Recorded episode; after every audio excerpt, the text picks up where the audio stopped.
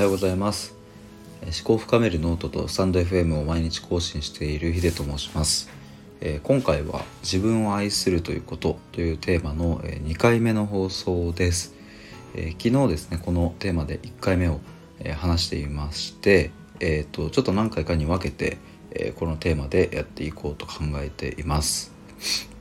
でえっ、と最初にですね前回、えーと、話したことをざっくりと、えー、まとめると、えー、そもそもその自分って何だっけっていう話で、えー、そのそれが3つあって、え、自分を構成する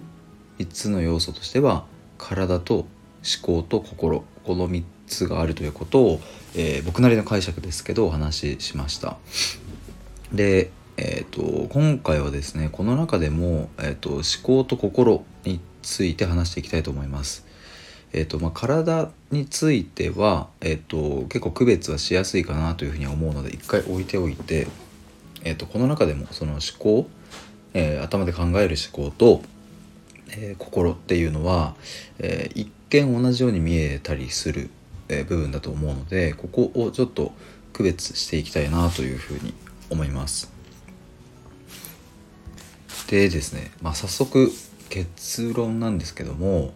えー、思考と心の、えーと、大きな、えー、明確な違いっていうのは、えー、そこに理由があるかないかだというふうに考えています。えーと、思考の方には理由があるということですね。まあ、例えば例を出すと,、えーと頭の中で何か物事を考えている時って、えー、そこに、えー、理由や意味を求めて、えー、発見しようとしていたり、えするし、えっと、そもそもその思考って何かを、えきっかけにして、えその原因があって、えっと、思考がスタートしています。一方で心で感じるものっていうのは、えっと、そこに理由や意味付けっていうのはあまり求めてないあまり手が求めてないですね。うんと例えばうんとまあ、お腹が空いて何か食べようって思う時って、まあ、これ確かに細かく分解していくといやお腹が空いてるから食べようって思ってるじゃんみたいな、えー、まあ、ちょっとそれはまあ 若干あのヘリクスっぽくなるんですけど、えーと、そういうふうには見えちゃうんですけどもただですねそのうわお腹空いて食べようっていうところに対しての理由とかって別にないんですよね。腹減ってるから飯を食うだけであって、えー、と別にそこは理由は求めていないと。ただこれがですねえっとお腹空いていて例えばラーメンを食べたいと思っているのに、うんと、ラーメン屋さんの前で一旦立ち止まっていやちょっと待てよと,、えーと、自分は今ダイエット中なのにもかかわらずこんなもん食っていいのか？みたいな、うん、どうしようどうしようってやってる時はこれは頭での思考っていう意味ですね。なので、えっと、これ普段自分が考えていたり感じていたりすることを、えっと、明確にこれは心これは頭での思考みたいな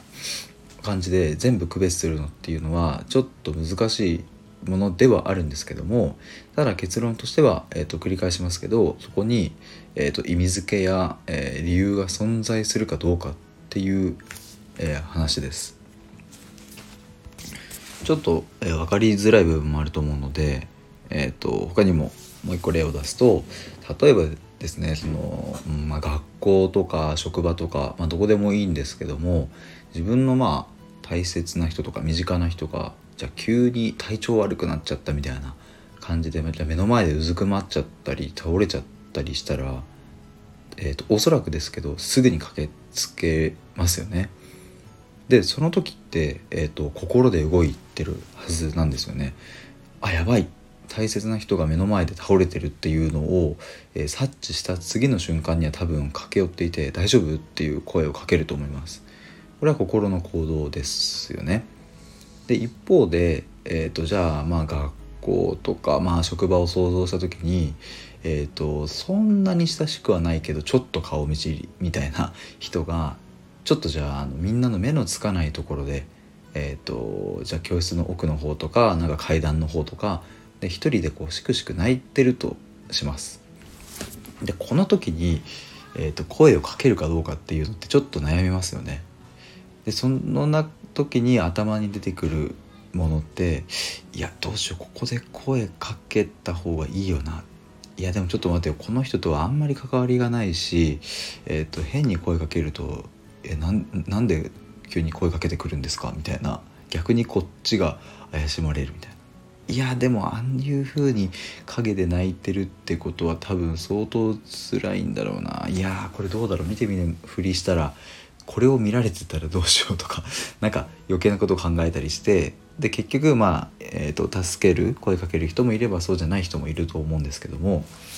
まあ、仮にですねこれでじゃあ声をかけようという選択をした時ってじゃあこれ心で動いてるかというと多分そうではないんですよね。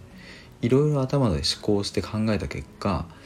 まあここは声かけた方が、まあ、自分にとってもこうやって見て見ぬふりするのも良くないし、まあ、人としてはこういうふうにあるべきだよなみたいな感じで声をかけに行ったりすると思うのでこれは思考頭で考える思考ですと、